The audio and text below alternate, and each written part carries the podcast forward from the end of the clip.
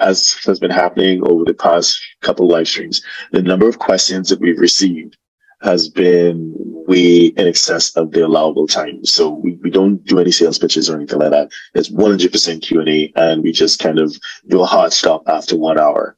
And I guess it's a, a testimony to how hungry eh, people are for accurate information that we're just receiving so many requests. So as a result, what I decided to do is go through some of the questions that we didn't have a chance to cover in the live stream and not give a definitive answer, but speak to the main issues that you should consider as you decide the best way forward and you engage your prepared tax advisors. Okay, so the second question that we have here is about the forced heirship rules for someone who is American living in Iberia, so either Spain or Portugal. So they, they were asking, can you talk about it? And there's a follow-up part to that question about whether it makes a difference whether the person takes Iberian citizenship or not.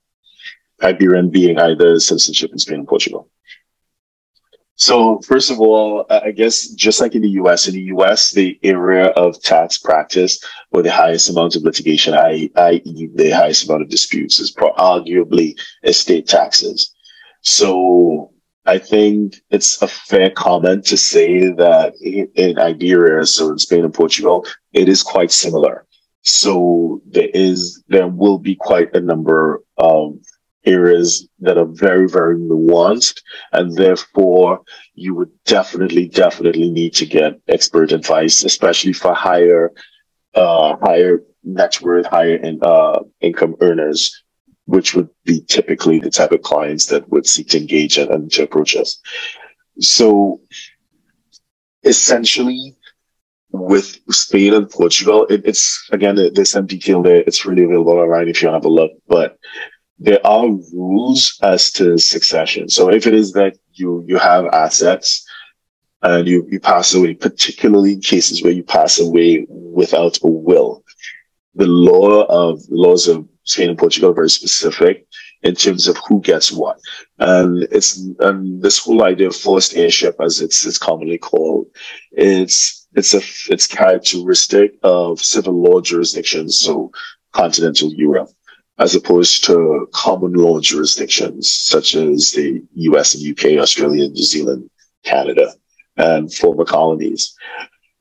For those, for Americans who are from Louisiana, because of the unique history of Louisiana, there may be some familiarity with, with some of these civil law concepts as we'll get into further on in this discussion when we start to talk about uh, anyway, d- different structures and different options. Anyway, but generally speaking, you need to be very careful when, you know, as part of your planning and as part of the move to, to Spain and Portugal to understand how, you know, assets are to be distributed in the, you know, in the unfortunate event of, of your demise. So in Spain, they set it out so like one third, one third, one third. And so one third goes to you know spouse and then some to the kids and then there's discretion as to how the final third can be distributed. Now you can have a will that would to some extent modify the laws but again if there are for example kids that are left out they have a valid basis for contesting your will. So again it gets very very nuanced and the takeaway that i want you guys to to, to have is that you need to get advice. You know, don't guess this one. You really, really need to have advice. So what you're doing, what you, what we, what we can do is perhaps use this as a segue into multi-jurisdictional estate planning. By virtue of, you know, I guess being successful and having assets in multiple jurisdictions, it comes with a responsibility. So don't assume that because you have a will in the US, it's valid for anything in Spain or, or Portugal. Don't assume that because you have a, a will in Spain, Portugal is valid for the US. And even in the US, I mean, as you know, each state has its own different rules. So you need to have estate plans that are tailor made for the states in which you have assets in the US. And similarly, you have an estate plan that's tailor made for for Spain or, or Spain or Portugal, or depending on where you are, because we've had inquiries dealing with both. And the person who asked this question didn't specify whether they were in or they were considering Spain or Portugal. So I'm just speaking about Iberia in general.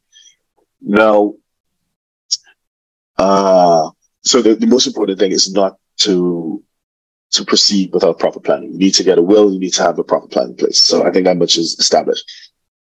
Now the follow-up question is would would it make a difference? Because they were told by another advisor this person is asking whether it makes a difference if they were to take on citizenship? Because after 10 years you are in spain you are entitled to apply for citizenship in spain and in portugal. You uh, i think it's after five years you can apply for permanent residency and afterwards you can apply for citizenship. So let's say six years. So the answer is to answer to your question as to whether it makes a difference is potentially yes because uh, the rules are designed with uh, the nuances of domicile in mind. So to some extent, it's not just tax residency, but domicile, which is a more nuanced topic, which we get into in some of the spaces, but perhaps it's a bit of overkill for this particular quick response. So yes, it can make a difference, especially with Spain, where you would need to surrender your US passport. Generally speaking, you would need to surrender your US passport to take on if you were to naturalize as a, a citizen of Spain. And then therefore you can't claim to be domiciled anywhere else. So it is, so the answer is yes, potentially it would impact your estate planning strategy, your, your multi-jurisdictional estate planning strategy, if it is that you were to take citizenship. In, in, in, in Iberia, in Spain in particular, where you have to surrender your US passport. And then from a US point of view, too, the again the state law relies the state tax the transfer taxes or the state tax the transfer taxes law which includes gift and estate taxes sorry. It, it's not entrenched it's not codified. So what we do is we look at case law there's a rich body of case law that's constantly evolving.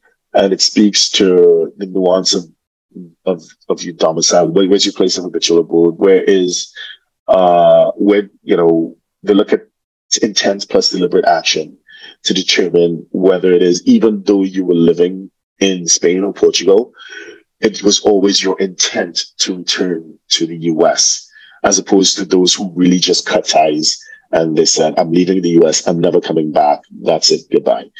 So yes, it definitely, definitely does have an impact. Seek advice from ideally from a team that understands both jurisdictions Otherwise, you'd have to get advice that's specific to Spain, advice that's specific to Portugal, and advice that is specific to the states in the US in which you have assets or in which you are deemed to be domiciled. I hope this helps.